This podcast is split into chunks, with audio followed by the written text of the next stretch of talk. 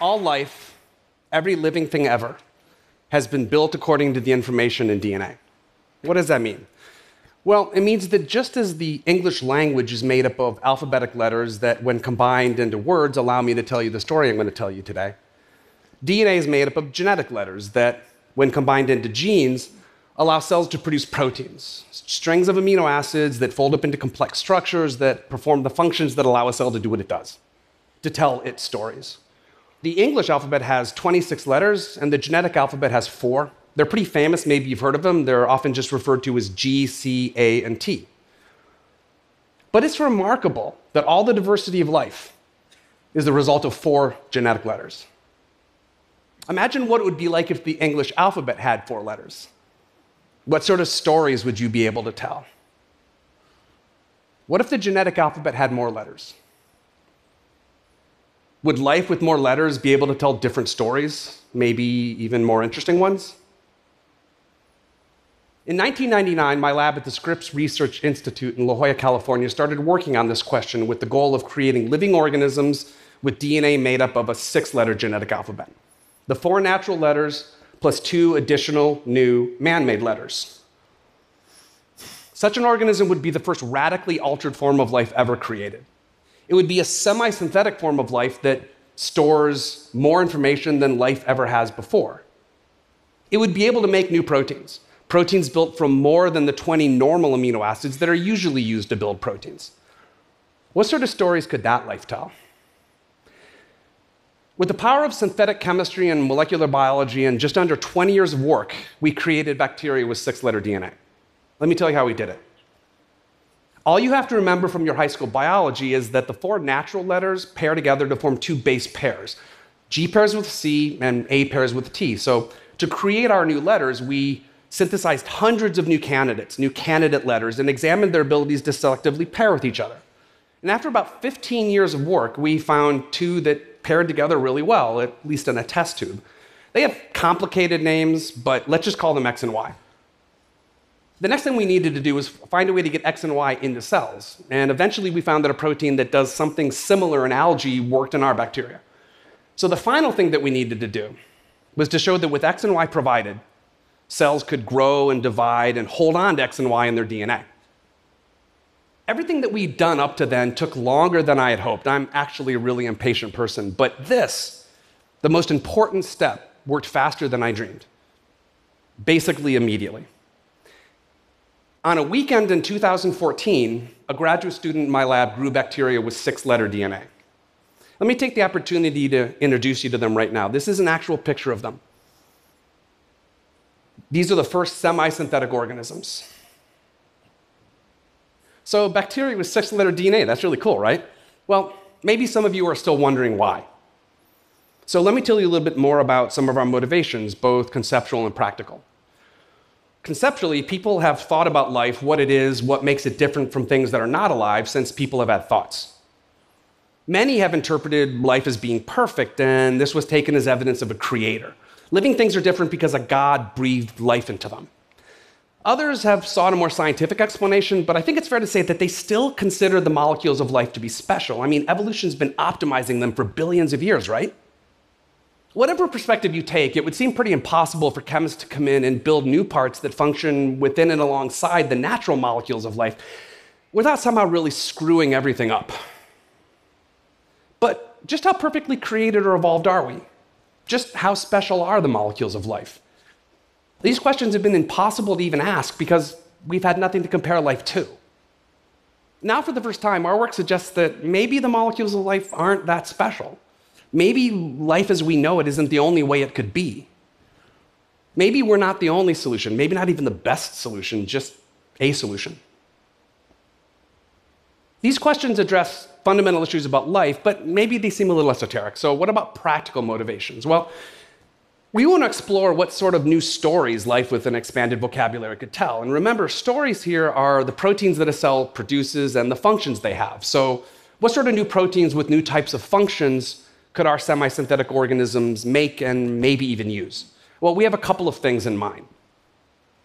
The first is to get the cells to make proteins for us, for our use.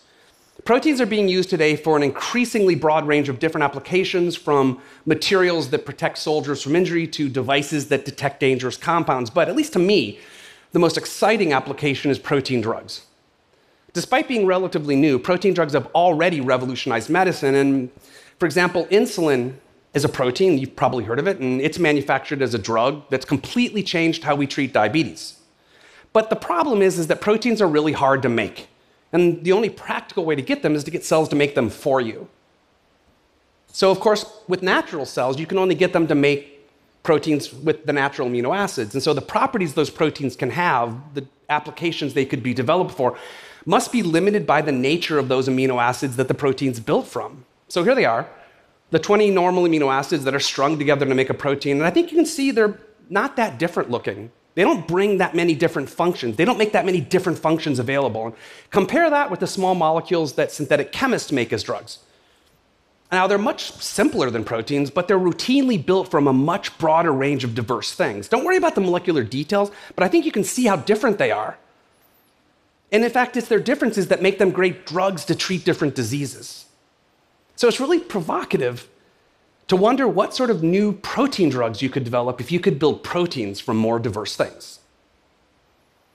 So, can we get our semi synthetic organism to make proteins that include new and different amino acids? Maybe amino acids selected to confer the protein with some desired property or function. For example, many proteins just aren't stable when you inject them into people. They're rapidly degraded or eliminated, and this stops them from being drugs. What if we could make proteins with new amino acids with things attached to them that protect them from their environment, that protect them from, from being degraded or eliminated so that they could be better drugs? Could we make proteins with little fingers attached that specifically grab on to other molecules? Many small molecules failed during development as drugs because they just weren't specific enough to find their target in the complex environment of the human body. So, could we take those molecules and make them parts of new amino acids that, when incorporated into a protein, are guided by that protein to their target? I started a biotech company called Syntherex. Syntherex stands for synthetic organism with an X added at the end because that's what you do with biotech companies. Syntherex is working closely with my lab, and they're interested in a, in, a, in, a, in a protein that recognizes a certain receptor on the surface of human cells. But the problem is, is that it also recognizes another receptor on the surface of, of those same cells, and that makes it toxic. So, could we produce a variant of that protein where the part that interacts with that second bad receptor is shielded, blocked by something like a big umbrella, so that the protein only interacts with that first good receptor? Doing that would be really difficult or impossible to do with the normal amino acids, but not with amino acids that are specifically designed for that purpose. So, getting our semi synthetic cells to act as little factories to produce better protein drugs isn't the only potentially really interesting application, because remember, it's the proteins that allow cells to do what they do. So, if we're making, if we have cells that make new proteins with new functions, could we get them to do things that natural cells can't do? For example, could we develop semi synthetic organisms that, when injected into a person, seek out cancer cells and only when they find them secrete a toxic protein that kills them? Could create bacteria that eat different kinds of oil, maybe to clean up an oil spill. These are just a couple of the types of stories that we're going to see if life with an expanded vocabulary can tell. So, sounds great, right? Injecting semi synthetic organisms into people, dumping millions and millions of gallons of our bacteria into the ocean or out on your favorite beach. Oh, wait a minute. Actually, it sounds really scary. This, this dinosaur is really scary. But here's the catch our semi synthetic organisms in order to survive, need to be fed the chemical precursors of X and Y. X and Y are completely different than anything that exists in nature. Cells just don't have them or the ability to make them. So when we prepare them, when we grow them up in the controlled environment of the lab, we can feed them lots of the unnatural food. Then when we deploy them in a person or out on a beach, where they no longer have access to that special food, they can grow for a little, they can survive for a little, maybe just long enough to perform some intended function. But then they start to run out of the food. They start to starve. They starve to death, and they just disappear. So not only could we get life to tell new stories, we get to tell life when and where to tell those stories. At the beginning of this talk, I told you that we reported in 2014 the creation of semi synthetic organisms that store more information, X and Y, in their DNA. But all the motivations that we just talked about require cells to use X and Y to make proteins. So we started working on that. Within a couple years, we showed that the cells could take DNA with X and Y and copy it into RNA, the working copy of DNA. And late last year, we showed that they could then use X and Y to make proteins. Here they are, the stars of the show, the first fully functional semi synthetic organisms.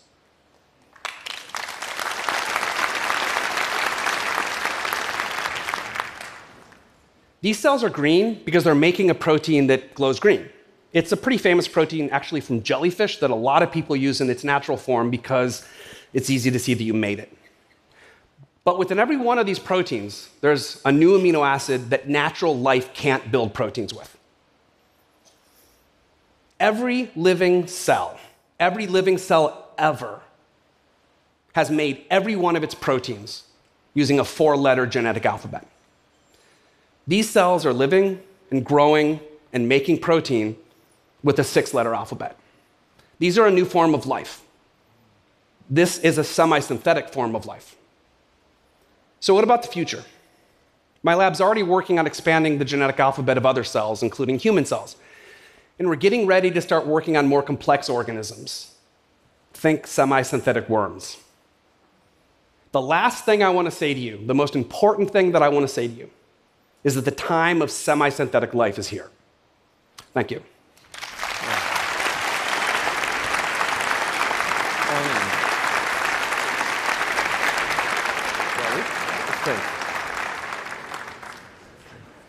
I mean, this, Floyd, this is so remarkable. I, I, I just wanted to ask you what are the implications of, of your work for how we should think about the possibilities for life, like in the universe elsewhere?